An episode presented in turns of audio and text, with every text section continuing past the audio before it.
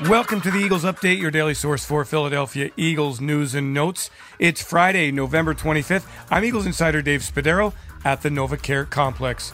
He may not get a lot of recognition from outside the NovaCare Complex, but the Eagles surely understand the value of middle linebacker TJ Edwards, who in 10 games in 2022 has registered 96 total tackles.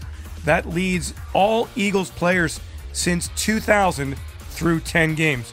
And Edwards is one of just three NFL players this season with 95 plus tackles and two plus sacks. So, what does defensive coordinator Jonathan Gannon think of Edwards as the Eagles prepare for Sunday night's blackout game against Aaron Rodgers and the Green Bay Packers?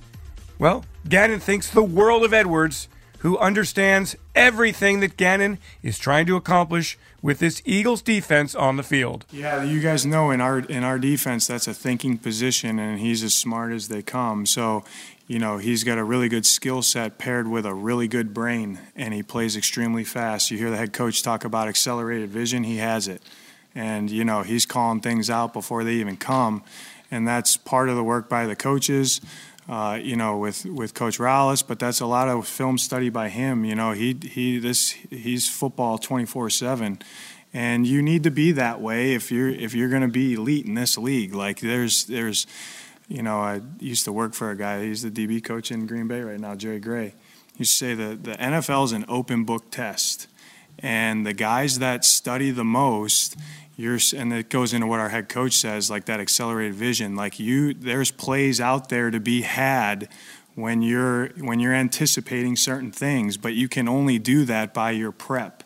And that goes six days through the week and and tj takes that to heart and he does that for us and helps a lot of other guys on the defense around him because of his brain and his knowledge. So um, runs the entire front those front mechanics we're talking about that's that's tj you know what I mean? I mean, we, we do some different things that people don't do to try to get in advantageous positions.